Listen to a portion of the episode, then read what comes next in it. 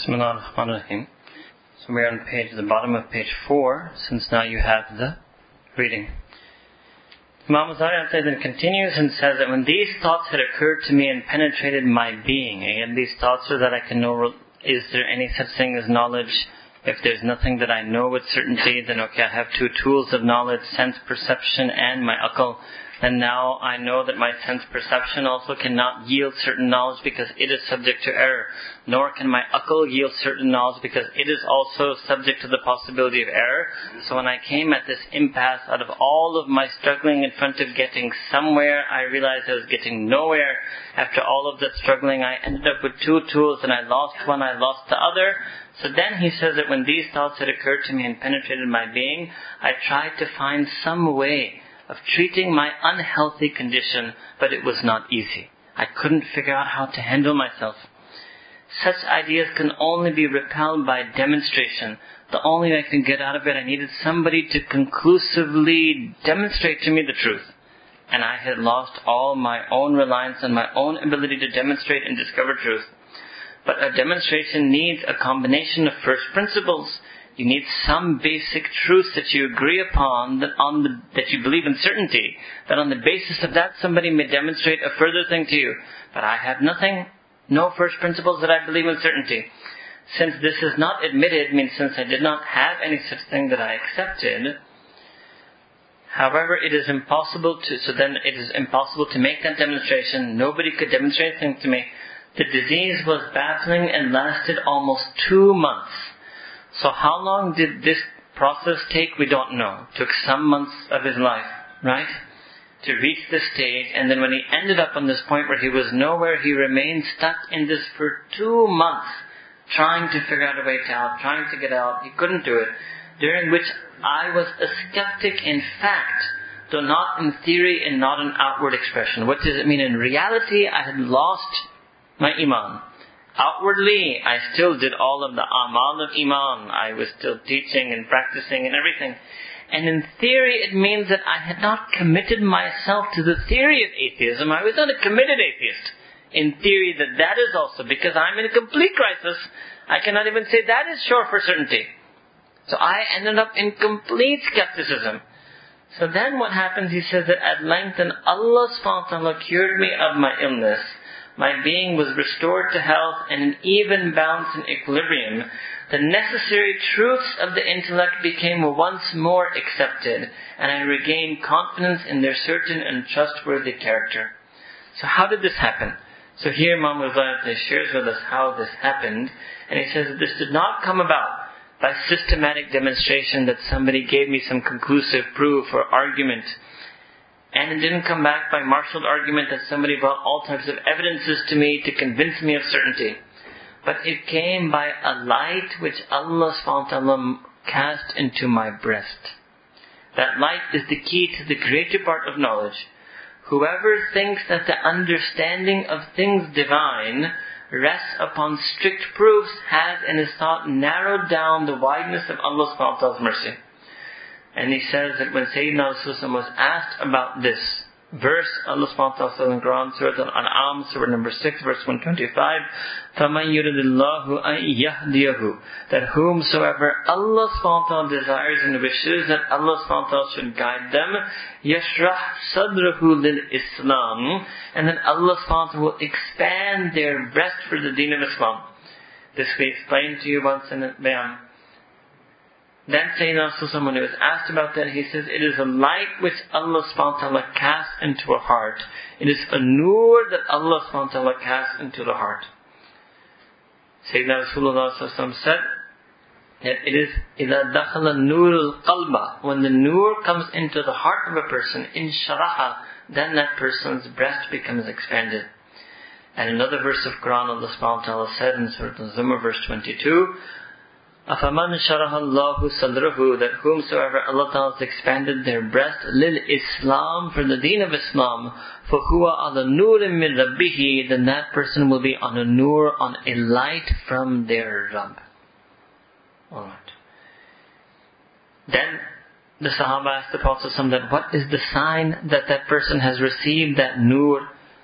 So Sayyidina Rasulullah, al-inabatu ila Darul Khulud, with the Jafi and Darul Ghurur, that the person's entire yearning is for the eternal life, for the Akhirah, and a person is withdrawn from Darul Ghurur, from the abode of deception, means the dunya. Okay, now what happened here after these two months? Because some people may feel, the university student may feel, but that's no answer. Actually, this is the answer Imam Muzari is saying, that you have to strive with all sincerity for the capital T truth. But the capital T truth can never be attained through your striving and effort alone. Capital T truth can never be attained through intellectualization, rationality alone. Capital T truth can only be attained through the hidayah of Allah subhanahu wa ta'ala. So if there is a person today, what is the impact of this? The import and impact of this, if there's still today a someone who is a skeptic, or an atheist, or an agnostic, then Imam Ghazali would suggest to that person, you have to try harder. And you have to try so hard that you bring yourself to this point where you are left with nothing.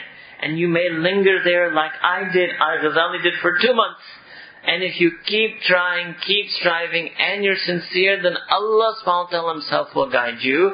Because that level of yaqeen, that level of certainty is not going to come through human demonstration, through rational intellectual argument. That level of certainty can only come from the nur that Allah subhanahu wa ta'ala sends into a person's sadr.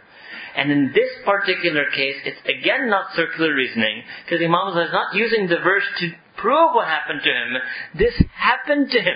He is making a claim that I experienced this nur. I experienced Shara Sadr.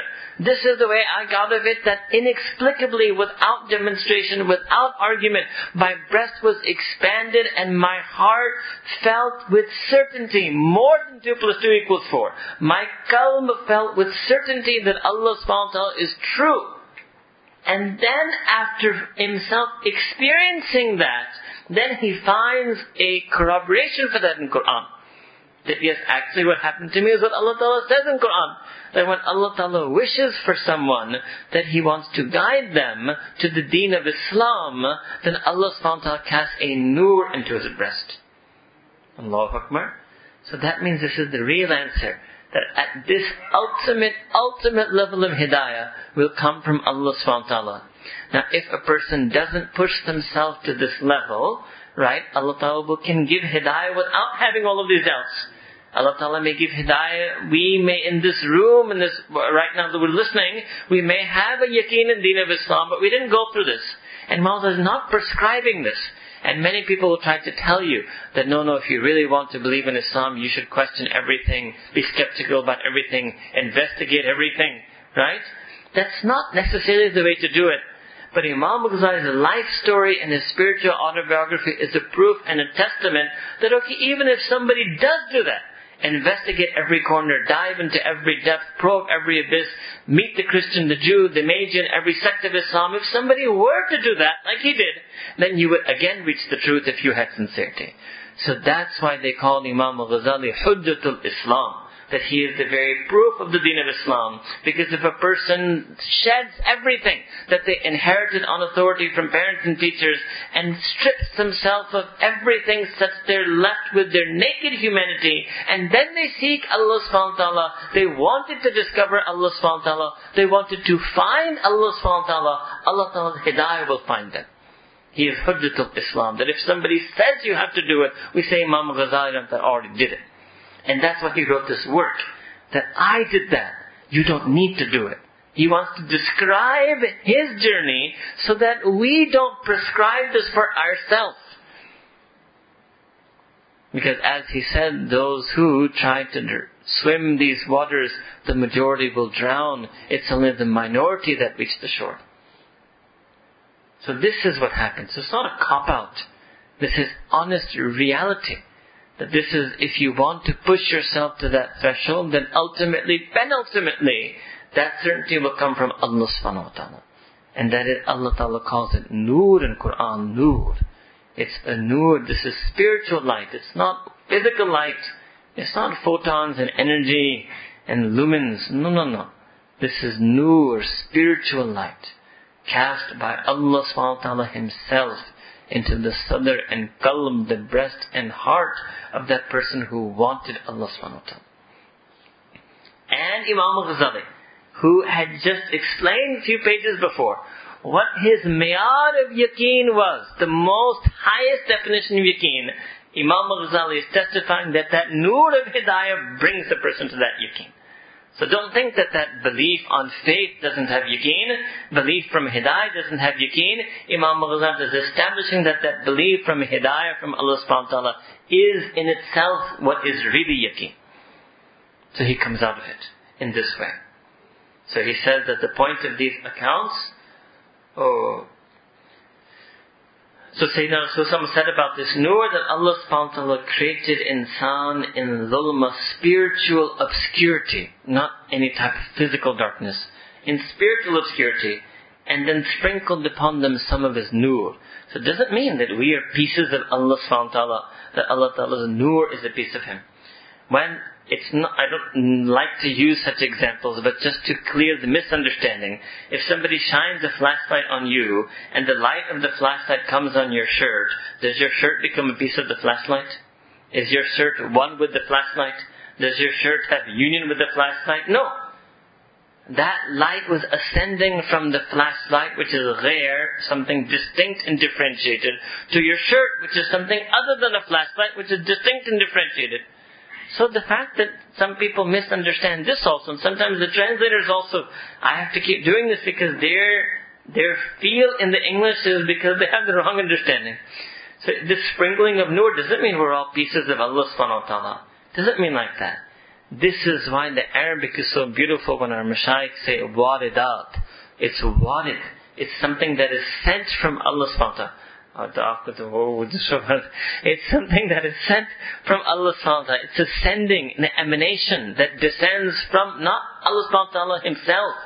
Something that Allah ta'ala sends. Allah ta'ala has that power.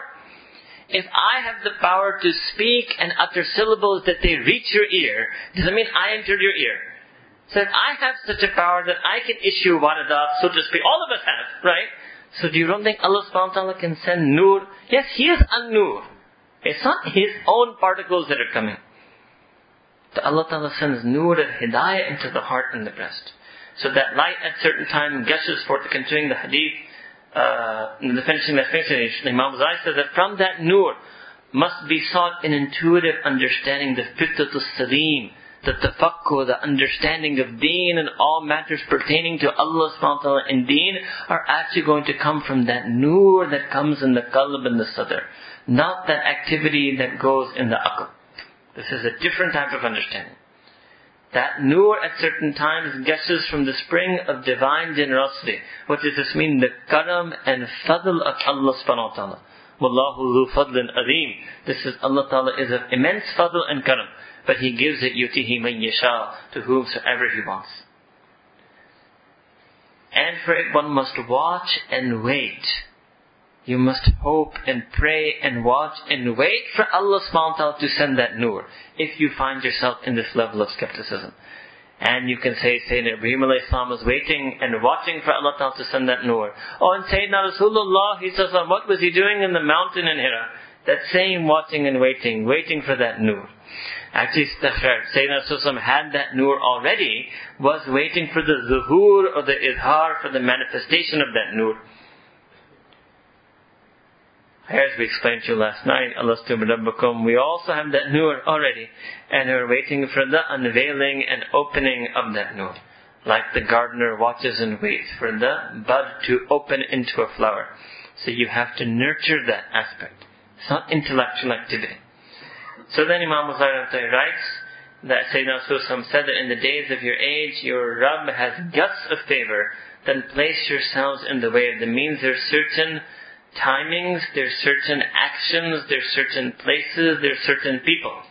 There's certain times, there's certain actions, there's certain places, there's certain people that attract the fadl and karam of Allah subhanahu wa ta'ala. So we should put ourselves in those showers of Allah ta'ala's fadl, in those times and actions and places and people. Then we have more chance of getting that nur. Then Imam Muzari said the point of these accounts is that the task is perfectly fulfilled when the quest is taken up, the journey is striven, striven for, you strive for the journey up to the stage of seeking what is not sought. In other words, Allah subhanahu wa ta'ala ultimately cannot be sought and found. You can seek Allah subhanahu wa ta'ala, but it is you who will be found. So you are actually seeking the unseekable in that sense. That Allah subhanahu wa ta'ala is ultimately unknowable, but He will ultimately make Himself known to you. That's what Imam Muzari Atah said. And if you don't do that, for first principles are not sought. So the same thing if a person said, okay, I want to investigate what this means, that opposites can't coexist, that something cannot be affirmed and denied at the same time. That's why even if they call it self-evident truths, what does self-evident truth means? If you let go of everything, it will be self-evident to you. And if you try to take up your intellectual, rational arguments and try to discover that, it may not become evident to you. So then just like there's a self-evident truth, so the self-evident truth and reality of the existence of one Allah subhanahu wa ta'ala will come to a person when they lose everything. And then he says that if what is present is sought for, it becomes hidden and lost. If you try to use your aql and journey on your aql to find Allah subhanahu wa ta'ala, then the reality of Allah ta'ala may escape you. You may be, obsc- may be obscured and hidden and lost to you because you're seeking using the wrong means. For example, if I was to use the incorrect mean, I would take a flashlight and try to look at your lungs. Using the flashlight will make sure I never get to see your lungs. I have to use the x-ray machine to see your lung. So if I try to discover Allah subhanahu wa ta'ala with the flashlight, it's not going to happen. But when Allah subhanahu wa ta'ala sends His nur onto the heart of a person, it's like the x-ray becomes opened up. That which can only be discovered by the x-ray can never be sought by the flashlight. No matter how robust intellectually you make that flashlight, no matter how much strategies you have as to how to shine that flashlight, you will never be able to find it. And it will become lost because you have started with the misconception that it is attainable through the flashlight. So you may endlessly, continually try, or even worse, you may give up because what you seek will not be found in that method. And you will incorrectly think that it doesn't exist because I didn't find it. How foolish for a person to come to atheism, which is the assertion that Allah Ta'ala doesn't exist, on this basis because I couldn't find that knowledge. Or that you couldn't find that knowledge doesn't mean that knowledge doesn't exist. Science won't accept this. I can't find the Higgs boson particle. Does that mean it doesn't exist? hmm? I, using my skills and tools and abilities, would never be able to find such a thing. And if I said that my inability to discover it means it doesn't exist. Allahu Akbar. So this is what Imam al-Ghazali said, his first part. When, however, a person seeks what is sought, and they are not accused, then they're not accused of falling short in the seeking of what is sought. So he was seeking Allah subhanahu wa ta'ala even in those two months when he had no tools. He had reached that stage where he had no dharai, no wasila, no asbab, no means. And he's still seeking that means, if you think about it, it must have been seeking from his heart. Because he gave up seeking from sense perception, gave up seeking from aql. What was left to him was that heart. So when he sought Allah ta'ala from his heart, Allah ta'ala sought his heart. Allah Ta'ala cast His breast open in Sharaf al-Sadr and cast a nur into His cup. Then Imam Ghazali begins a second journey. Second crisis is going to take place. You think that it would end right here. No, there's another one. Allahu Akbar. Second crisis takes place. That now that I know with certainty that Allah Ta'ala is true, I want to get inner certainty. I want to feel that truth. I want to feel urub, I want to feel ma'rifah, I want to intimately know Allah subhanahu wa ta'ala. How am I going to do that? Right? How am I going to do that? So then Imam al-Ghazali says that, okay, well there are other people who are seekers. Now I've become a seeker. I'm seeking Allah subhanahu wa ta'ala. So there are other people who are seeking Allah subhanahu wa ta'ala, and broadly speaking he identifies four categories of seekers in His time. So this is the next point that he says. When Allah subhanahu wa ta'ala by His fadl and His karam cured me of this disease,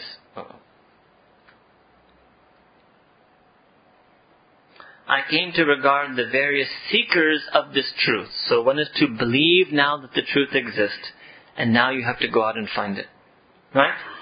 As comprising four groups. Number one, mutakallimun, the people of kalam. Who are they? He's going to explain each one, but very, who claim that they fire the exponents of thought and intellectual speculation. Khair, we'll explain when he talks about Batiniya, the people of Talim, and believe in the infallible Imams, the Ismailis then and now, believe that whatever the Imam or the Prince says is certain. So that's their way of doing it. And how do I? I know certainty exists. Second, how do I find that certainty? So for them, whatever the Imam says is the certainty. That's it. Third, the philosophers. The philosophers felt that logic and demonstration and proofs and arguments and philosophical mm, proofs, that is what's going to be the tool used for certainty. In a sense, you can say he's looking for the tool now. Now he's come out of the first crisis, that certainty, true belief in Allah subhanahu wa ta'ala. Now the question is, what tool do I adopt to seek Allah subhanahu wa ta'ala, who I now know He certainly exists and is true. And fourth were the people of tasawwuf, who claim that they enter, now this is also not a good translation here, presence of Allah subhanahu wa ta'ala doesn't mean, this was actually, it's called uh, hudur, hadra, that's where this word hazrat comes from, by the way. This term of presence means that they feel the presence of Allah subhanahu wa ta'ala at all time. In other words, not only does Allah ta'ala exist, but Allah subhanahu wa ta'ala is present. He is the real, Allah ta'ala is hadr nadir. Right? What does it mean? That Allah subhanahu wa ta'ala is all present, ever present, all seeing, ever seeing. So the people of tasawwuf say that we enter into a state of feeling where we feel that way. We feel Allah ta'ala's presence. Not that we become one with Allah ta'ala's presence. We feel that presence of Allah subhanahu wa ta'ala. You will see today people, they feel the presence of other beings. Right? If somebody walks in the room and they're your boss, you feel their presence, right? If the vice chancellor of the university walks on campus, people feel the presence. Hmm? And this day and age, people, because they don't have proper haya, one woman sits on the bus, all the men feel her presence. Hmm? A certain feeling, a kayfiyat comes over them. So the Ahl Tasawwuf word that we are always in this feeling in kayfiyah, that we are aware and feel the presence of Allah subhanahu wa ta'ala. You can call that qurb in the language of Qur'an. They feel the intimate, near presence of Allah subhanahu wa ta'ala. You can call ma'iyat in language of Qur'an. Huwa ma'akum ayna ma kuntum. They feel it. We know it, but they feel it. This is what Imam al-Ghazali is saying. Now that I know, I want to feel. What is going to be the path and the tool through which I will feel what I know? There are four, pe- four categories of seekers who are claiming. The word he uses in Arabic is talib, talibin. He actually uses the jama' salim. Talibin, asnaf of talibin. Alright.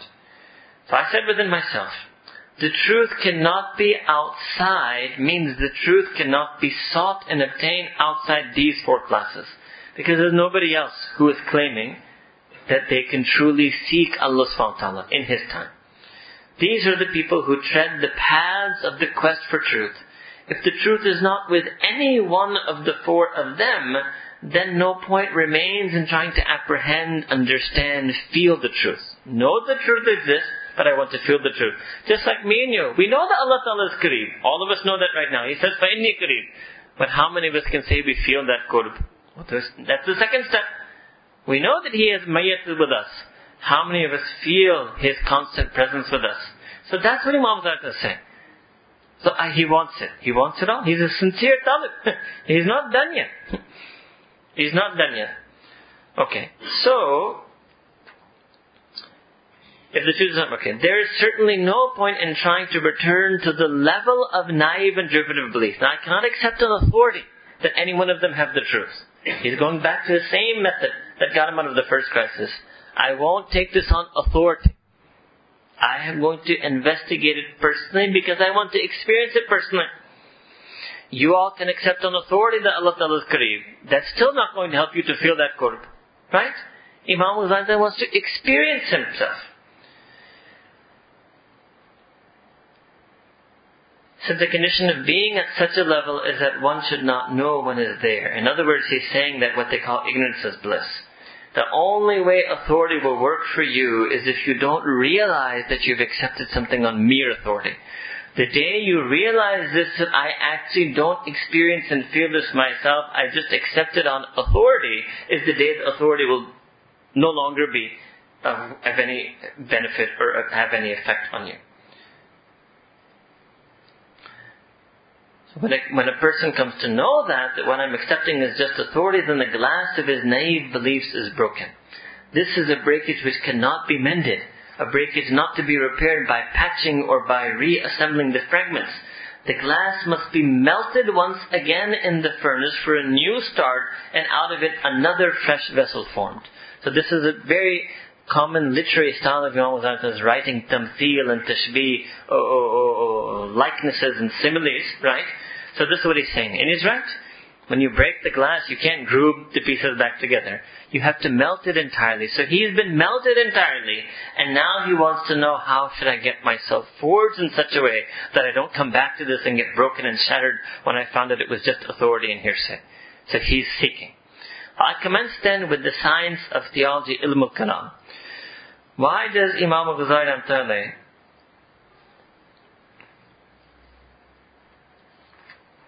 do this? So let me explain now the second journey. The first journey, the transition he made. The first journey was he was seeking what was unseekable, true certain belief in the reality of the existence of Allah subhanahu wa ta'ala. That got done, that Allah ta'ala sent the Nur of Hidayah into his heart. Now he is doing something else. He's seeking what is seekable. Who has the experience of that truth? How to experience that truth? So now he's on a different type of journey. Now he is seeking the seekable. He's trying to identify who is correct. Alright? And this is also the completeness of Imam al-Ghazali's approach. He had to do both things. He had to go through the first phase to reach the second phase, and he has to go to the second phase to be complete. Alright. So first group is the people of Ilm al-Kalam. What is Ilm al-Kalam? So sometimes in English it's translated as classical theology, dialectic theology. This was a formal movement that arose in second and third century Hijri of the deen, of the history of our deen. What was that? That was to formalize and formulate doctrines of belief, tenets, creed, aqaid, in order to refute and respond to doctrines of unbelief that were creeping in. What happened here, but the people of Kalam felt that, okay, and initially, they, you didn't need this in the first century of Islam. But in the second and third century, there were certain people who were having incorrect beliefs. And that was very subtle encroachment of incorrect beliefs. So they felt that, okay, and in order to equip the mu'mineen, and to make them armor-coated against the incorrect beliefs, we must lay out for them stepwise in manuals, mutun of aqaid, what exactly the right beliefs are. So they will be clear now that this is what is the right belief. So that articulation of the right belief, that was done through this process of Ilm al-Kalam. Then, the second part was that as each and every one of these wrong beliefs kept popping up, so then they said we must formally, completely refute each of those incorrect beliefs. That was also, that articulation of the refutation is also called Ilm al-Kalam. Then they felt that we should try to refute them in a way that is universalistic. What does that mean, to refute somebody on their own terms? So it was a responsive process. So if somebody was putting forth an incorrect belief using Aristotelian philosophy, so the ulama of Ilm al-Kalam would refute that person on the basis of Aristotelian philosophy. So then sometimes Ilm al-Kalam even had philosophical arguments in it, because they were trying to use the tools of the other to refute the other. Why would you do that? Today we would say just refute them from Quran and Hadith. Well, there were a couple of reasons for that. Number one, they weren't doing refutation in this sense, rather the fatwa of kufr. No. They were trying to articulate the refutation to guide those people out of the incorrect belief.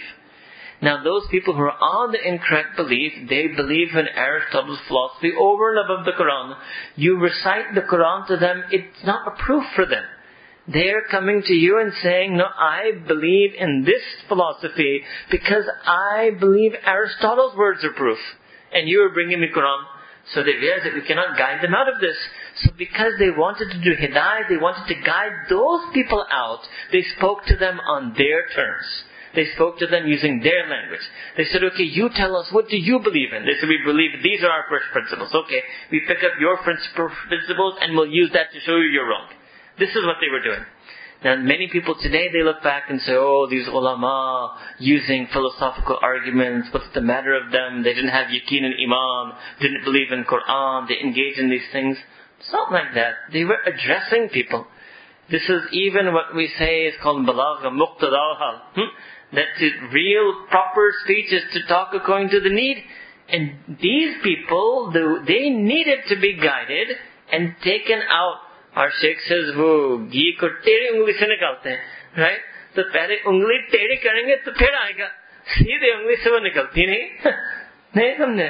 So yes, they made their ungli teri by by articulating Islamic Aqidah through philosophical means. But they were doing it for a particular purpose. And amazingly, you will see that these ulama of Kalam were absolutely successful. Alhamdulillah, when we were in the madrasa, we studied some of these historical false aqaid groups. They don't even exist anymore. The ulama were so successful. There are no Kalamiyah, Jahmiyah, even Mu'tazila, real Mu'tazila, they're not even around anymore. It was a completely successful effort. Allah Ta'ala blessed them and granted them as Qubuliyah. But this was also a claim they were making that, okay, we will through Ilm al-Kalam bring you to certain, to experience the certainty of the deen. And why did Imam al-Ghazali go there first? Okay, now let me give you an example, just to understand what is a kalam argument. So a person will say uh, that everything that is created must have a creator. Everything that is created must have a creator. Those people say, yes, this is what we say. That's what we accept. Everything that is created must have a creator. So kalam argument is that how far can you take it? Can you make it an infinite regression? Because if everything that's created has a creator before it, well, that's also created, then has a creator before it. So it's not possible. According to, oh philosophers, your philosophical principles, that something can have a negative or a retroactively infinite regression. It has to stop somewhere. So there must be an origin. There must be an original creator. And that is Allah subhanahu wa ta'ala. That's an example of a kalam argument. Alright? It's very simple and simplified, but just to give you a bit of a flavor of some idea like that, right? You can take it of human creation, right? That, okay, the child must have had a mother, but the mother must have also had a mother, and she must have also had a mother. Uh, it, if you don't believe in the way Allah Ta'ala created humanity, you will have to take it on forever. And rationality doesn't accept that this could go on forever. What came first, the chicken or the egg? This is how they phrase it, right? So, this is an example of a kalam argument. Okay? Alright. So, they were claiming, basically, the ulama of ilm al-kalam, that this is a way to bring a person to certainty. Why does Imam al-Ghazali commence with them? Why does he start with them? Because actually, now let me tell you something more about him. He was actually very well versed in ilm al-kalam. He was an alim. This was his field. This was closest to his area. So, it's only natural that he would go there first. So what does he do? Now, how does he investigate?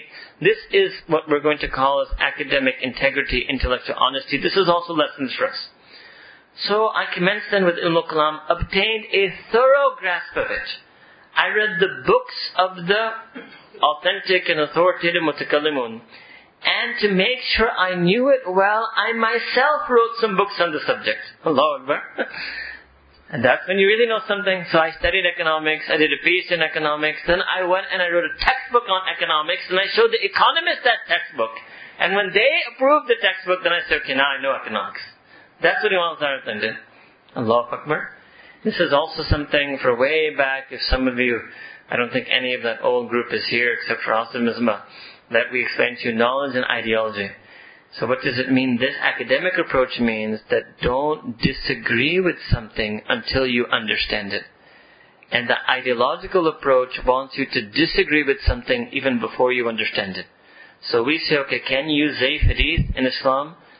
Don't disagree with the Muhadditheen's use of Zayf Hadith until you understand in detail why and when they did it.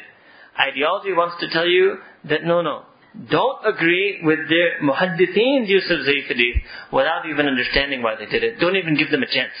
Don't even understand the Hadith sciences. Just disagree. Or disagree on the basis of my one pamphlet. Right? The Imams are showing you, no, no, if you want to disagree with something, you have to understand it to the level. You must read the books you of the sound people of that field, so, and you must understand it so well that you can be, articulate that field. Then you can decide whether you agree or disagree with it. So then we say that first write a book on Hadith sciences that is accepted by the scholars of Hadith, and then tell me what your position on, is on the use of Zayf Hadith or not. Allahu Akbar. Okay. So then Imam Muzari Atah continues, but it was a, it, you know, the science was not ilm, it was the discipline of learning I found, which, though attaining its own aim, it was successful in its goal, that it was able to refute the other on its own terms, et cetera, et cetera. But it did not accomplish my goal, that I wanted to get the qurb and marifat of Allah subhanahu wa ta'ala. I wanted to feel with certainty that being that I now knew to exist with certainty.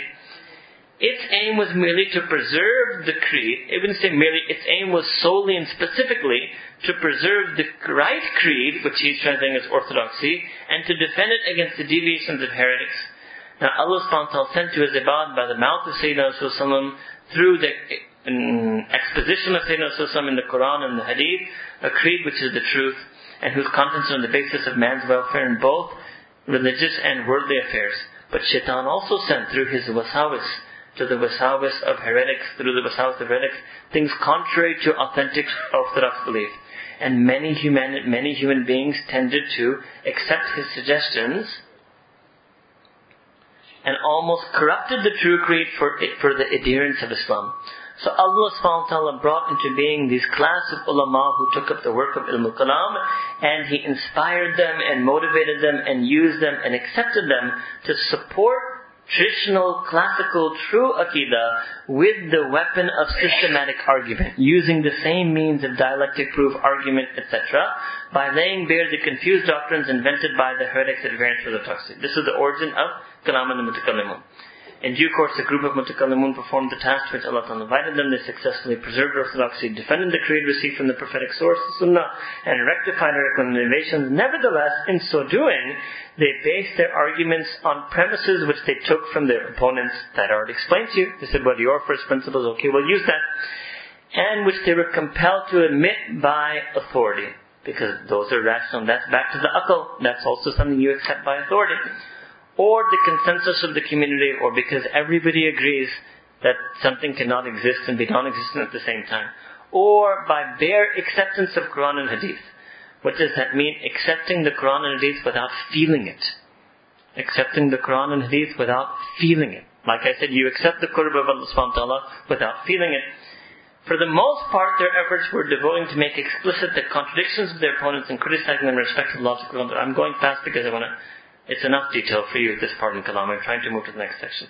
This was, however, of little use in the case of one who admitted nothing at all save logically necessary truths. In other words, Imam Zahid is saying that I believe in Allah subhanahu wa ta'ala, and my faith and my aql has been restored to me in the necessary truths, but beyond that I don't believe in these Aristotelian methods.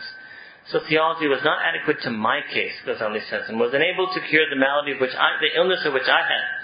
It is true that when Ilm al-Kalam appeared as a recognized discipline and much effort had been expended in it over a considerable period of time, the scholars of Kalam becoming very earnest, working very hard in their efforts to defend orthodoxy by the study of what things really are, embarked on a study of substances and accidents. This you don't have to really know about this. This is Jawahir and Awarid for those who are interested with their nature and properties. But since that was in their Zat and their Sifat, And what, but since that was not the aim of their science, they did not deal with the question therein. The thinking constant of results sufficient to spell universal darkness, community to reviews of men. I do not feel the possibility that for others than myself, these results have been sufficient. This is a line I do. I do not exclude the possibility Listen to this now. I do not exclude the possibility that ilm al-kalam, for other than me, other than Ghazali, it may be sufficient. So this is also his openness. That look, ilm al-kalam is not going to work for me as a tool for certainty. But maybe it can work for somebody else. So he's not trying to refute. He's not saying only me and my way is correct. He is open to plurality of ways of discovering that certainty. That maybe ilm al-kalam may work for someone else. But it's not, didn't work for me. In fact, he even says, indeed, I do not doubt that this has been so for quite a number of people. That in fact, there are quite a number of scholars of Kalam who through their activity of Kalam, they came to that yaqeen and marifat of Allah subhanahu wa ta'ala. Alright? Okay. My purpose here, however, to describe my own case, not to disparage those who sought a remedy thereby, for the healing medicine varies with the disease. How often one per sick man's medicine pr- proves to be another's poison. Right? If you give chemotherapy to one person, that will cure them. You give that same chemotherapy to a person who doesn't have cancer, that will poison them. Right? That will poison them. Second, philosophy. After I'd done with ilm al-kalam, I started on philosophy because this was another widespread thing like I told you at his time. I was convinced that a man cannot grasp, a person cannot know what is faulty in any discipline of learning unless he has so complete a grasp of that discipline of learning that he equals the most learned exponents in the appreciation of the fundamental principle of learning. So before I can figure out what is true and false in philosophy, I have to know philosophy as well as the philosophers know philosophy. That's what he's saying. Same thing, before I can figure out what's right and wrong in fiqh, I have to know fiqh as well as the fuqaha know fiqh. Otherwise you can't do it. You won't be able to do it. Oh, why don't I fast forward. To know what is right and wrong about the tasawwuf, I have to know the tasawwuf as well as the awliyaullah know tasawwuf. Otherwise I won't be able to be able to tell what is right and wrong. I can accept on authority, that's another way, that Ghazali hasn't said it's not allowed. I can accept on authority of ulama, authority of the ulama on sharia, right? What is right and wrong. But on my own I can't make that statement. To know what is against and what is allowed in sharia. You have to know Sharia, become a scholar of Sharia, right? That's why no bank is offering you to become their Sharia compliant supervisor. What is compliant and what is non-compliant? They have to get a person who is a Sharia scholar to do that. Hmm? We can accept it on authority. We can accept it on authority. Okay, your Sharia supervisor said it's compliant. We accept on their authority that is compliant. We can't accept, ascertain that without knowledge ourselves. Alright? Okay. So, that means you can imagine now what he's about to do. He's going to study everything in philosophy. Now, let me summarize this a little bit as well. Uh, he's what he's going to end up doing. That way, if I give you the khulasa, I can read fast. Right? Reminds me, huh? Maulana, these kafir mein dora chalta tha na. उस खुलासा बयान करके Robert चला हम गजाली के साथ भी ये कर रहे हैं अल्लाह Akbar. So what is he going to do? Very important. There's a widespread misconception in the West, which is also actually polluted some young Muslims' minds, that Ghazali is somehow anti-rational, anti-philosophy, so he's not worth our time anyway. Imam al-Ghazali is not going to refute philosophical method, nor does he refute philosophy itself. Hence, he doesn't even call the book Tahafut al-Falsifa. He calls it Tahafut al-Falasifa. It's a refutation of the philosophers, not of philosophy or philosophical method. He is going to refute certain conclusions of the philosophers, which they then made those conclusions their beliefs. What he's going to do then is he's going to go through all of philosophy, and I'm going to have to do it a bit fast, and out of all of philosophy, and he's going to say natural sciences and metaphysical sciences and this sciences and that philosophy. He's going to say, and the same thing, he's going to read it, study it, and he's going to write books on it also. He's written a book called Maqasid, the goals and purposes of the of, uh, of philosophy. Of the philosophers, I think, of the philosophers. But, out of all of philosophy, he's going to say that there are only twenty points of the philosophy at his time. Obviously, there are many other things that philosophers have done since this time. There are only twenty things that are problematic. of those twenty things that are problematic, he says even seventeen of those twenty can keep a person within Iman. They may be bid'ah, they may be erroneous, they're astray, but the person will still remain a mu'min. So then out of all of philosophy, there are only, at his time, there are only three things, he says, that are unacceptable. And so when we come to that point, then I'll mention to you uh, what those three things are. Alright? I'll just tell you right now what they are so you know that number one, that the philosophers at that time felt that Allah Ta'ala knows universals, doesn't know particulars. It's Allah Ta'ala broadly created the universe and knows generally that there's humanity, but He doesn't know what each and every human being does and thinks all the time. So He says, no, that's not acceptable. We can't believe that. Second, the philosophers had a belief that the world is not created. Dunya is uncreated, is pre-eternal. The dunya has always been around. It's always existed. It's not makhluk, it's not created. He said this is also a problem. And the third thing, a bit more, but has to do with the resurrection of the oh, body and ruh. So we'll explain that when, when he looks at those three things. So that means out of his entire study of all philosophy, he didn't have a problem with even one philosophical method. He only had a problem with three philosophical conclusions. How can you say that he struck the death knell to philosophy? Now, more recently, more mature, non-Muslim Western scholarship has actually, all of the writings now say this, whether they're professors at Yale or Oxford. I'm thinking of two people right now in my head. They write this, that no, now we can say the Imam Ghazali did not kill philosophy or philosophical thinking or rationality or intellectualism in the Muslim world through his writings. Okay? So I wanted to make that clear. Alright, now some of it will go over fast and some will go a bit slow. So far as I could see, none of the ulama of Islam had devoted thought and attention to philosophy. Right? Okay, now again, he's going to do it, he's not prescribing it. By the end of this, his whole purpose again in the autobiography is, I did it for you. So what does it mean? One alim can day, not you, Mawlana Ahmad al-Ghazali, but one alim of today can go and study all these crazy things, postmodernism and this and that, but one is sufficient to do it, but he must be firm, like Imam al-Ghazali, and sift what is right and wrong, and that's it. All the ulama don't need to do this. All the one alim should go into capitalism, one few, some few, should go into these things and sift the right and wrong. Not everyone needs to do this. Right? Okay. Here, but if none have done it yet, then that becomes a fard kifaya. That becomes an obligation on the community. So this is one, this is the part of the tajdeedi aspect of Imam al-Ghazali. The mujaddid is also that person who is that fard, the individual who does the fard kifaya, who fulfills that communal obligation. So none of the ulama had yet, they weren't even reading Ibn Sina, to be able to sift out and to identify to the common believers what was wrong in Ibn Sina. So Imam Ghazali takes this up. So in the writings, none of the theologians engaged in polemic against the philosophers apart from obscure and scattered utterances, so pl- plainly erroneous and inconsistent, means logically inconsistent, that no person of even ordinary intelligence would be likely to be deceived by them, far less one versed in ulum, in, in, in knowledge of deen. I realize that, so we're on the top of page seven, I realize that to refute a system before understanding it and becoming acquainted with its depths is to act blindly. Same thing I already told you before, that Imam Zai said before. So you can put any system in here. To refute a system before understanding it and becoming acquainted with its depths is to act blindly. Now people will tell you the other way around. To believe in a system, not refute, to agree with a system is to act blindly, and they'll call you blind followers. No.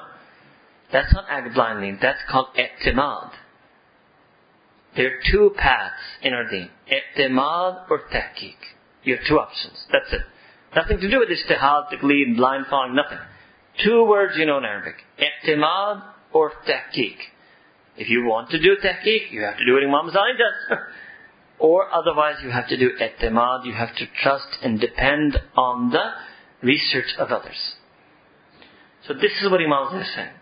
So it means you ha- you either agree on the basis of i'timad, or you can agree on the basis of tahqiq, or you can disagree on the basis of tahqiq.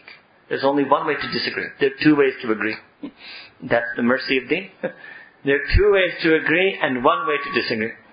But what people want is that without tahqiq you should disagree. Alright? So what does he do? So he's true to his method. I therefore set out in all earnestness to acquire knowledge of philosophy from books. You cannot appreciate the mujahid this must have taken. That man who has spent his youth reaching the highest level in his mid-thirties now, the highest level of ilm, of tafsir, shuru hadith, for that person to go and read Ibn Sina, believe me, because we can just be a fraction of that, believe me as a mujahid. Even a person who has a drop of knowledge of Quran and Hadith, after that is very difficult to stomach these things and to force yourself to read it in entirety. So this is an incredible mujahid that Imam al-Ghazali made. So I set about in all earnestness to acquire knowledge of philosophy from books by private study without the help of an instructor. And he's saying this about philosophy, not Quran. Why? Because he wanted that, let me see philosophy as it is. I don't want any teacher to convince me of it or to refute it. I want to let the philosophy speak for itself. I want to understand it on its own terms. I made progress towards this aim during my free hour, free time after teaching the Ulum al-Islamiyah and writing. So he's busy teaching Quran, Hadith, Fiqh in day, writing articles on Quran, Hadith, Fiqh, Seerah, Sunnah at night, and then it is left over time quickly reading books of philosophy. That's innate, descriptive, not prescriptive. In his free time, reading the books of philosophy. Allahu Akbar. Ajib. I made progress, okay. And he did this while he was teaching three hundred students in Baghdad. Allahu Akbar. That's a lot of students, and if you are such a conscientious teacher as Imam Ghazali was throughout all this, Ajib, still maintaining the highest level of hukuk al-ibad, still lecturing, teaching, preparing, writing, interacting with them, maintaining the highest level of professorial duties, and still doing this. So by my solitary reading during the hours thus snatched, Allah Ta'ala brought me in slightly less than two years, two years, to a complete understanding of the knowledge of the philosophers. Thereafter, then I reflected for nearly one year on what I had learned. I thought of, I processed it in my mind. Allahu Akbar. Look at the mujahida. Look at the level of effort that he's making for the truth. To karna tahqiq to aise karo, marna itimad na karo. Seedhi si baat.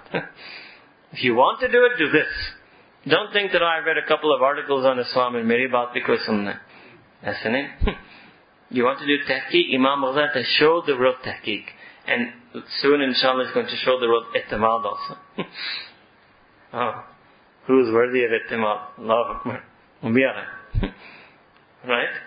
So, one year to reflect on it, going over it in my mind again and again, probing its tangled depths, until I comprehended surely and certainly how far it was deceitful, means to what extent, what is it in a philosophy that is deceitful and confusing, and to what extent in it, what is in philosophy that is true and is a representation of reality. Here now an account of this discipline and of the achievement of the sciences it comprises. Alright, so this whole thing we're not going to do free because this is a number of pages. First he talks about the different branches of philosophy, right? Categories of philosophers, materialists. These are people today you could call biological philosophers, the ones who are studying matter. That's what a materialist is not the Well, it means the people who are studying matter. You can say the natural sciences today, chemistry, geology, et cetera, et cetera. Second group, or sorry, second group are naturalists. Materialists are the ones, the chemistry, and naturalists are the zoologists and botanists. All right. So materialists, you can say, is physics and chemistry. Naturalists are the uh, zoology and botany. All right. And he also gives a few lines mentioning about certain wonders. For example, that no one can make a careful study of anatomy and the wonderful uses of the different limbs and organs of the human body without attaining to the necessary knowledge that there is a perfection in the order which the framer, the creator, gave to the animal frame and especially to that of man. So this is something that many people have also felt, that when you really go deep into the science of creation, you will discover the signs of the creator. And this is something Allah subhanahu wa ta'ala said in Quran, that you not reflect on the ayat, on the signs of the Creator, in the creation of the Creator. However, now I can read this a bit. Okay, you can't see what I'm... How good is Umar Mukhtar? It's good. Yet these philosophers, immersed in their researches into nature, take the view, oh, this is another thing, this I don't want to do for this equilibrium thing, this has, is something related to the hikmah that you have as well. Alright? What happened to them? Let's put it this way, I'll summarize this, that they got so into looking at creation other than humanity, that they started doing qiyas. So let's say a person studies animals, they see in front of them animals die, and they know that animal, that lion will never come back to life. They see that plants die, they know that plant will never come back to life. So they saw such a vast diversity of creation, the totality of which was this, that they die and they're never resurrected. So because of that, it became harder for them to think that human beings die and are resurrected. In today's term, you can say evolution, that they saw a vast diversity of creation, the totality of which did evolve through evolution. Then it became difficult for them to accept that humanity is the sole creation that didn't evolve through evolution. So he's actually also showing how they went astray. Ajib. How they went astray. Okay, so it is unthinkable in their opinion that the non-existent should return to existence. Thus, it is their view that the soul dies and does not return to life, and they start to deny akhirah. Okay? Obviously, there is no proof for denial of akhirah in zoology, in botany, and anatomy, but he's showing that that knowledge led them to false conclusions, but it wasn't the philosophical method, not the philosophy of botany itself, it's the conclusions that humans in this discipline were led to. So it's not a refutation of the science of botany or zoology. It's a refutation of the conclusions that individual philosophers came. Third group, the theists. Alright. So theorists, theists are basically, he's looking at those, Socrates and Plato, those who were influenced by them, Ibn Sina and Al-Farabi. This is where he's really going to talk about uh, Ibn Sina and Al-Farabi. Alright. The theists in general attacked the two previous groups because the theists weren't atheists. They were theists. They did believe in a creator. Whereas the first two were led to disbelieved in the creator because they were overly obsessed and engaged with creation. Okay, then he talks about Ibn Sina and Al-Farabi in the way that they transmitted the philosophy of Aristotle. And he says something interesting, that none of the Islamic philosophers has accomplished anything comparable to the achievements of the two men named. Means it also shows his intellect honesty. He's not out to bash Ibn Sina. He's acknowledging that Ibn Sina and Al-Farabi's massive effort to understand Plato and Aristotle in the original and then translate and explain that in Arabic is phenomenal. He came to the conclusion after his three year study. And he's, he's giving them credit for the academic prowess and skill of their activity. So it's not jabbing, it's not snipe. Right? Okay. And the translations of others are marked by disorder and confusion. It means other than Ibn Sina and Al-Farabi, other people in the Arab-speaking world who tried to do this, they didn't get it right. They didn't properly understand and transmit that philosophy. Okay. All that in our view, gen, all that in our view, in all that in Ghazali's view, that is generally the philosophy of Aristotle, as these Al-Farabi and Ibn Sina have transmitted it, falls under three categories. One, that much which must be viewed as unbelief. Those are the three things. Two, those things that would be counted as, you can, it should be, should say heretical innovation. I mean, within belief, but is a heretical innovation, those are seventeen things. And three, all of the rest of the twenty should not be denied at all, should be accepted as truth. So actually, if you look at it this way, you could say Imam al-Ghazali is a champion of Aristotelian philosophy, that other than twenty things, he's saying the entirety of it is true.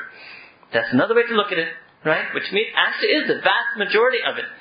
So let us proceed to the details. So what is fine mathematics? So we can just skip over that, right? Notwithstanding Abdul Majid being interested at this point, but we will skip over that. And mathematics basically is true. However, however, right? You have to see this aspect of it. I have to show you this is very important for today. Nevertheless, there are two drawbacks which arise from mathematics. Two drawbacks which arise from mathematics. The first is that every student of mathematics, and you could even insert another field here, admires its precision and the clarity of its demonstrations. This leads him to believe in the philosophers, because Ibn Sina and Al-Farabi also used mathematical arguments. So because he loves math, he will be more comfortable with those who use mathematical arguments. And to think that all their sciences resemble math and clarity. Whereas no, math is something and the other types of philosophy is something else. Further, he has already heard the accounts on everyone's lips of their unbelief. He has already heard that all these philosophers, they don't believe, or they deny the attributes of Allah subhanahu wa ta'ala, or they have contempt for revelation, wahi, for Quran and Sunnah. So he becomes an unbeliever merely by accepting those mathematicians or philosophers as authority. So this is the wrong type of i'timad. Because he's so impressed with math, and he has a math teacher who is an atheist, he becomes an atheist. Whereas the math teacher's atheism has nothing to do with math. Now you understand? Math, look what Ghazali was writing nine hundred years ago is exactly what happens in certain sectors of Center for Advanced Studies and L G S and N I C S R. Not all of them, but few such atheistic teachers. That students get impressed with them because of their knowledge of their field. And then they adopt, but their atheism has nothing to do with the knowledge of their field. Right? This is what he says. And says to himself that if religion were true, it would not have escaped the notice of these men since they are so precise. People say this again. If Islam was really true, then these people are so intelligent, they would also accept. That's what people say. If Islam was really true, then this teacher of mine, this professor is so brilliant, who's such an expert.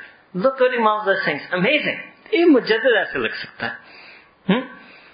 And even the fact that five, six translations exist, the fact that me and you right now in two thousand thirteen are looking at this text, is living Qabuliya of Imam al-Ghazali Atah, is living Tajdeed of Imam al-Ghazali Atah. Not just Tajdeed of that century, Tajdeed of nine hundred years running. Continual legacy of Tajdeed. Same issue today. So he thinks that if religion, deen, Islam were true, it wouldn't have escaped the notice of these scientists. That these scientists aren't believers. And they're brilliant people. Hmm? Allahu Akbar. So he draws the conclusion that the truth is that what is true is to deny and reject religion. How many have I seen who err from the truth because of this high opinion of the philosophers, and I'm adding in scientists, and without any other basis whatsoever. They cannot prove atheism. They just do it because they're impressed by the scientists who are atheists. Again, someone may argue, the man who excels in one art does not necessarily excel in every field.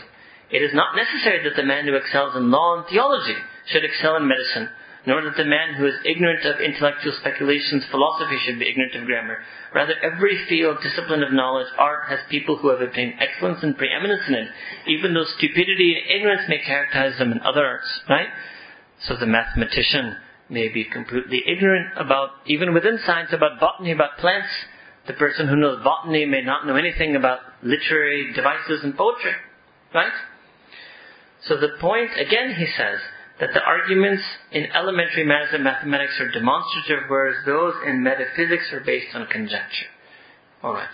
So if such a person is fixed in this belief, which he has chosen out of respect for authority of his teacher, professor, who is atheist, he is not moved by this argument, but is instead carried by the strength of passion, love of vanity, and the desire to be thought clever.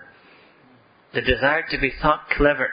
That he's intelligent, and I'll pattern myself after him, therefore I can also view myself as intelligent. The scientists are brilliant. They're atheists, so I'll make myself atheist that way, so I can view myself as brilliant. But their brilliance wasn't in their atheism, their brilliance was in their physics. How did you become brilliant? By copying their atheism. When their brilliance was act, their true brilliance was due to their physics. They said, oh, but so many Nobel Prize winners in science are atheists. Allahu Akbar. That's because they don't know anything about wahi, they don't know anything about nubuwwah, they don't know anything about Quran. They're not Nobel Prize winners in wahi and then refuted choosing it. They didn't understand and reject it. They don't understand it. They don't understand it. So he cites that this is a great drawback, and because of it those who devote themselves eagerly to the mathematical sciences ought to be restrained. Here, this is Imam Ghazali saying, no, there may be ways to restrain them. Restrain could mean don't let them study it. It could also be put the armor coating, restraints of Quran and Sunnah on them, and then let them study it. Right? And this is a problem, by the way, today. That if the parents of Defense and Clifton and et cetera don't give their children the real deep understanding of deen, and then those children get exposed to very proficient, brilliant mathematicians, philosophers who are atheists, then there's a chance there. There's a chance that exactly what Imam Muzari Atah said happened in his time will happen in our time. So even if their subject matter is not relevant to religion, since they belong to the foundations of the philosophical science, which is fascinating. It shows you how much Imam Muzari really understood mathematics, because today this is what the academy says, that math is the asl. Pure mathematics is the asl of everything. That's why Ayaz wants to do a PhD in pure math. Because that's the asl. You think Imam Muzari understood this nine hundred years ago. Hmm? The student is infected with the evil and corruption of the philosophers. Few are they who devote themselves to this study without being stripped of religion and having the bridle of godly fear, taqwa, removed from them. Second drawback arises from the man who is loyal to Islam, is a passionate believer, but is ignorant of math. So he thinks that deen must be defended by rejecting every science connected with the philosophers. That to be deen should be, you should reject physics, reject chemistry, reject math, et cetera. And so he rejects all of their sciences and accuses them of ignorance. He even rejects their theory of the eclipse of the sun and the moon. He, reje- he rejects that the earth moves, he rejects this and that, right? So when that view is attacked, someone who hears it, who has knowledge of such matters, by obedient demonstration, he does not doubt his demonstration, but believing that Islam is based on ignorance and the denial of obedience to proof, grows in love for falsehood and hatred for Islam. Let me show you. Islam is fine with every type of evolution except for human evolution. But there may be a person who is a passionate believer who feels that no, the way to defend Islam is to say, all evolution is wrong. So an average biology student, if he hears that the ulama are saying all evolution is wrong, and as a person who has knowledge of biology knows that plants have evolved, animals have evolved, so they know for sure that what the alim is saying is wrong. Then he gets badzan of the alim. Then he thinks that the deen must be wrong. That what this person who has ilm of deen, if he's saying this, then that deen which he has ilm of must be wrong. That's what Ghazali said. Now you understand? It also shows that Imam Ghazali is saying, don't do this. And I will say this publicly, because Pervez Hoodbhoy in his book on Islam and science takes Ghazali's name and says Ghazali is against science and philosophy and rationality. Where in fact Ghazali is in writing refuting such an attitude, that don't be have a wholesale attitude of rejection towards science, rationality and philosophy. So Pervez Hoodbhoy has either lied deliberately, deliberate misrepresentation, or he spoke out of ignorance. Neither of which is acceptable from somebody who is a PhD scholar. Both, either way, should be blamed and censored and reprimanded. Yes. Okay. Alright. So, a grievous crime indeed against deen has been committed by that person who imagines that Islam is defended by the denial of mathematical sciences or other types of sciences. Alright? In fact, Sayyidina Rasulullah said, the sun and the moon are two of the signs of Allah subhanahu wa ta'ala. They are not eclipsed for anyone's death nor for his life. If you see such an event, take refuge in the rec- dhikr of Allah subhanahu wa ta'ala and in salah. Means it is a manifestation of the majesty of Allah subhanahu wa ta'ala. What does it mean? Well, I just explained this also since we did this hadith, right? You see, what is the day of judgment? The day of judgment is khalaf-e-waqiyah, that the whole earth will be folded up. It's not normally what happens. Normally the twenty-four hours continue and the months continue, the years continue, the planets keep orbiting. The day of judgment, all of that, that whole nizam will be plugged, pulled. So when in the sky you see an eclipse, you are seeing an event that is khilaf-e-ada, against the norm. And that's supposed to make you remember that ultimate cataclysmic event and day where it will be completely against the norm and it's supposed for you to have fear of Allah subhanahu wa ta'ala. So this hadith has nothing to do with rejecting the scientific explanation of how eclipse takes place. It's not saying that. It's nothing for us to be mocked about. Right? This is talking about the spiritual feeling a person should feel in their heart when this scientific phenomenon of an eclipse happens. So here, this is the drawback to mathematics. Logic. Oh.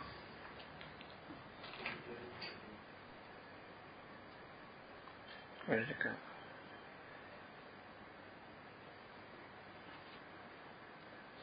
Logic.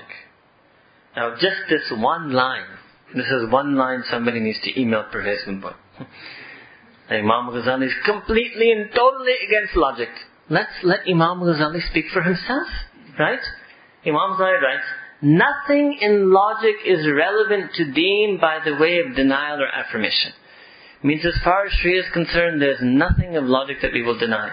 And as far as Sharia is concerned, there is nothing of logic we will necessarily affirm. What does it mean? Logic is the study of the methods of demonstration. Now he goes into this tasawwur and tasdeeq. You don't want to go into that right now. But let's just say that there is nothing here which... Reco- there is nothing... Line ninety-four. Or there is nothing here which requires to be denied. Matters of this kind, certain logical proofs in them, are actually mentioned by the ulama of Ilm al-Kalam. The philosophers differ from these only in their expressions and technical terms that they employ, but a lot of it is accepted by deen. Same way, then he says, the same problem is that if such a denial is made, if somebody denies logic, the only effect upon the people who study logic is to impair their belief in the intelligence of the man who made the denial, and they will view that all the people who follow deen are unintelligent. Therefore, deen is for unintelligent and bay-deen is for the intelligent. And because they view themselves as intelligent, they will go for the option of bay-deen. Same problem that came in mathematics. So quite clear, Imam Ghazali saying is, don't have blanket condemnation of math, of logic, of science, of rationality, of philosophical method. And he's saying it over and over and over again, so clearly, so repeatedly, that we cannot accept that somebody says, I didn't know. We can't accept it, because Imam has laid it out, and it's available in five English translations. If you don't know Arabic, it's available in Urdu, if you don't know English. Alright? Natural science or physics. Here, fair, there's no particular issue here, except... for one, let me make some others here. Just as it is not a condition of religion to reject medical science, so likewise the... So just like it's not a condition of religion to reject medical science, so likewise the rejection of natural science is not one of its conditions. He's so clear about what he's writing. Here, mehaz ilzam has been applied to Imam Muzari. He says that you should reject science, and he's responsible for taking science out of Muslim history. Okay, except with regard to particular points which I enumerate, those twenty points which he enumerates in his book, right? Three of them we're going to do because those are the more three important ones. Theology or metaphysics. Now, this is an issue. Obviously, this is that branch of philosophy that is a rival to Quran and Sunnah, right? Here occur most of the errors of the philosopher. They're unable to satisfy the conditions of proof they lay down in logic, and consequently differ much from one another here. So that's his first thing, that they themselves are illogical. Remember, refute them on their own terms. The views of Aristotle, as expounded by Al-Farabi and Ibn Sina, are close to those of the Islamic writers. Close. All these errors are comprised under twenty. This I told you. Three of which, they, if they have three of them, will result in them being outside belief unbelievers. And seventeen, they will remain believers, but on heretical innovation. It was to show the falsity of these twenty, the, the views of philosophers, not to show the falsity of philosophy, not to show the philosoph- falsity of philosoph- philosophical method. It was to show the falsity of the, the philosophers' views on these twenty points that I composed Tahafut al-Falsifa. So he's explaining that's something he wrote much earlier. He wrote much earlier. The three points in which they... are outside Imam, just three things in all of philosophy. Number one, they say that for bodies there is no resurrection. So this is when I didn't, I said I would do it now. Bodily resurrection. They say that it's just the ruh. This actually, you see, it's complicated, but this whole Neoplatonic Eastern philosophy was that there's seven intellects, the higher intellect, and for them it wasn't even ruh, it was more like this intellectual aspect that will continually live. Alright? So, Ibn Sina al-Farabi were trying to mix that with Islam. So I said, where do we find this concept of aql faal or active intellect? So we can call that the ruh, we can call that the angels. They came up with different ways to try to map Greek philosophy onto Islam. Alright? And one of the consequences of that is that they denied bodily resurrection. It means that you won't have a jism in akhirah. And that because there's so many clear textual sources from Quran and Hadith that establish that there is bodily resurrection, so this is something that we can't accept. In his book, okay, in, the, in B. Second, that they say Allah Ta'ala knows universals, not particulars. This too is plain unbelief Because Allah subhanahu wa ta'ala, there are many ayahs, but this, in just to one ayah, Allah subhanahu wa ta'ala says, and not, there does not escape him the weight of an atom in the heavens or the earth. Means every juz, right down to every particular particular, is in the knowledge of Allah subhanahu wa ta'ala. So we can't accept this belief. And third, they say that the world is everlasting, without beginning. And no Muslim has adopted any such view on this question. So it's just three points. Tell me, are any of these three things required to win a Nobel Prize in physics? The claim is made that because of Ghazali, contemporary science does not exist on the Muslims. Do you need any of these three things? Go to interview any Nobel Prize winner in physics and chemistry and ask them, did in your research, did it make a difference whether Allah Ta'ala knows universal, and Allah Ta'ala knows particulars or not? He said, what are you, ta- what are you talking about? That has nothing to do with my science. He said, okay, what about, does the world always existed? He'll say, no, my science says the world has a beginning. I said, that, that, that is going to go against my science. I believe in Big Bang. So he'll be with us on that one. He'll say, B has no effect on science. He'll say, C, I'm with Ghazali on that one. Every Nobel Prize winner will be with Ghazali on point number C. If you ask him about point A, is there a bodily resurrection? If you believed in bodily resurrection, would that have impaired your research? He said, that's a completely separate thing. That has nothing to do with my Nobel Prize. Hmm? Allahu Akbar. This is just empty sloganeering. That the reason we don't have Nobel Prizes and scientists in this world, in the Muslim world, is because Imam al-Ghazali killed scientific thought in Muslim history. La hawla wa la quwwata illa billah. Hmm? He just tried to kill these three things. Accept it. He's, he's saying it, and we accept it. Imam Ghazali wanted these three things to be finished. These three are beliefs, metaphysical, philosophical beliefs that have no impact on science. Alright? Okay. Then, on the further points here, he mentions another book of his, which I told you, Fasl al-Tafriqa. He has talked about that as well, including politics, very quickly. Uh, all the discussion of this is based on consideration of worldly and governmental advantages. This is one of the most famous aspects of Plato and Aristotle and the Republic and Aristotle's politics, their political philosophy. He doesn't seem to have much of a problem with that, and in fact suggests, interestingly, that they must have also gotten those ideas from some prophet or some scripture that they had access to. Ethics. Their whole discussion of ethics consists in defining the characteristics and moral constitution of the soul. Alright. Here, this they borrow from the teachings of the people of Tasawwuf. So he suggested that the people who are really... And people have written that by the history of ethics, that a lot of secular ethics can trace its origin to Christian ethics.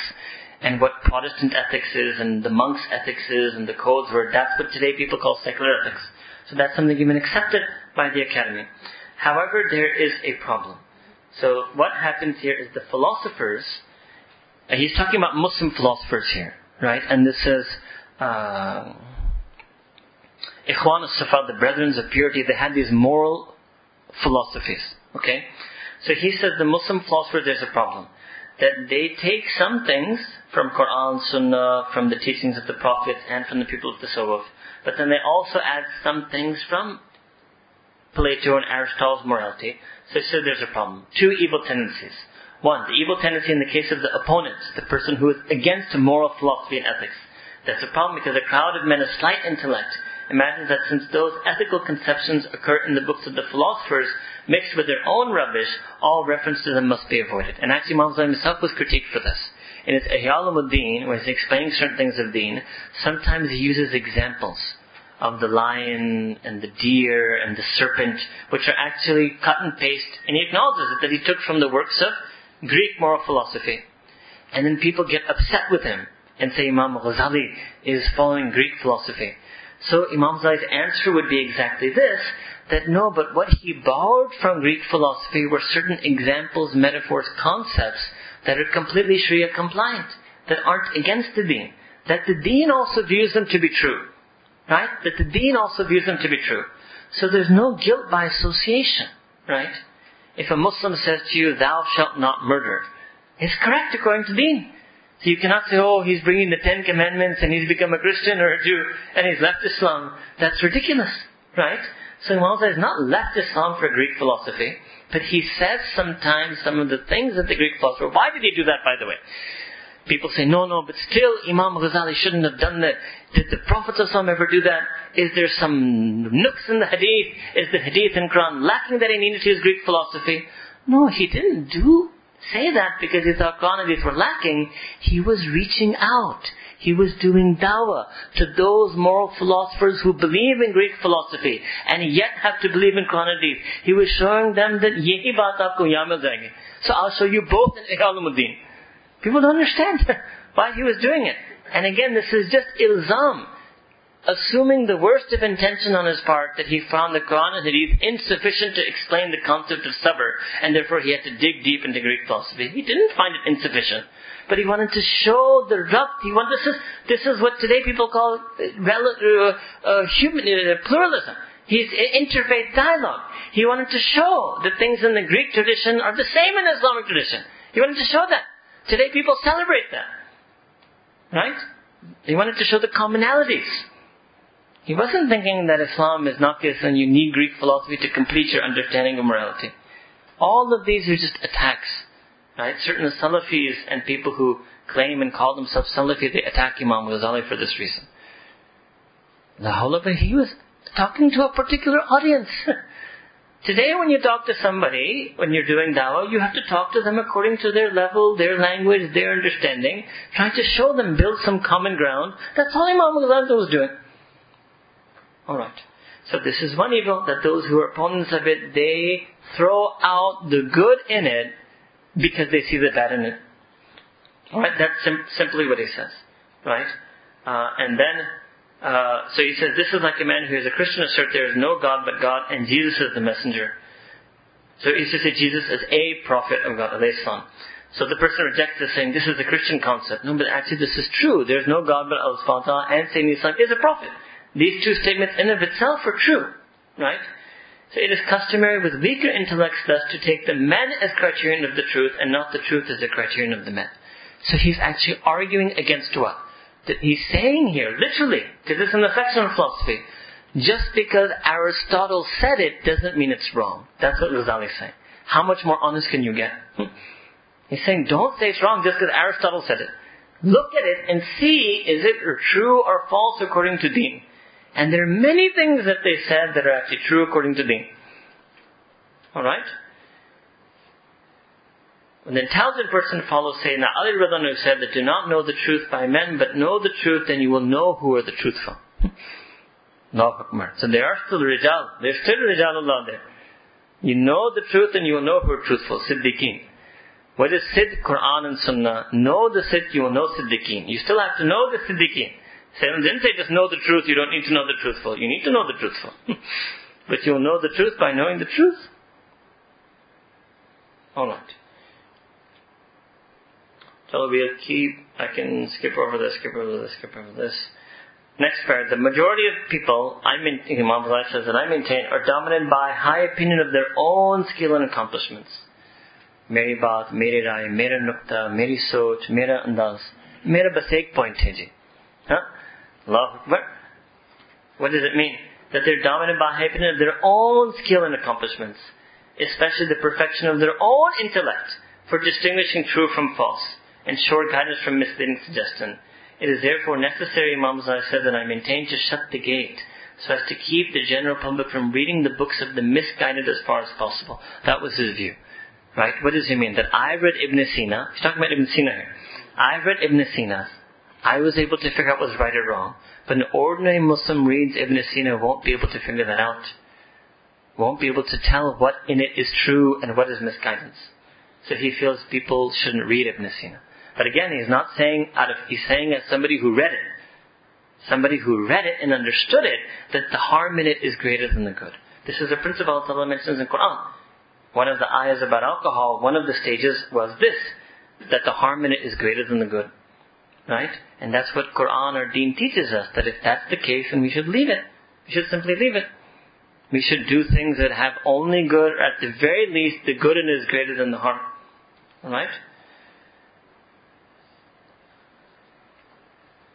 So here is then his response to some at the bottom of eleven. To some of the statements made in our published work on Ihya Ulum al-Din, some men raise this objection because their understanding has not fully grasped the sciences, and they don't realize that if I said something that Aristotle said it, just because Aristotle said it doesn't mean it's against the deen. So he's clarifying that in this work as well. Alright? Okay, they think that these statements are taken from the works of the ancient philosophers, whereas the fact that some of them are the product of reflections occurred to me independently, some came revealed scriptures, and some of it came from the works of the people of the Tasawwuf, who themselves, he says, the philosophers quote.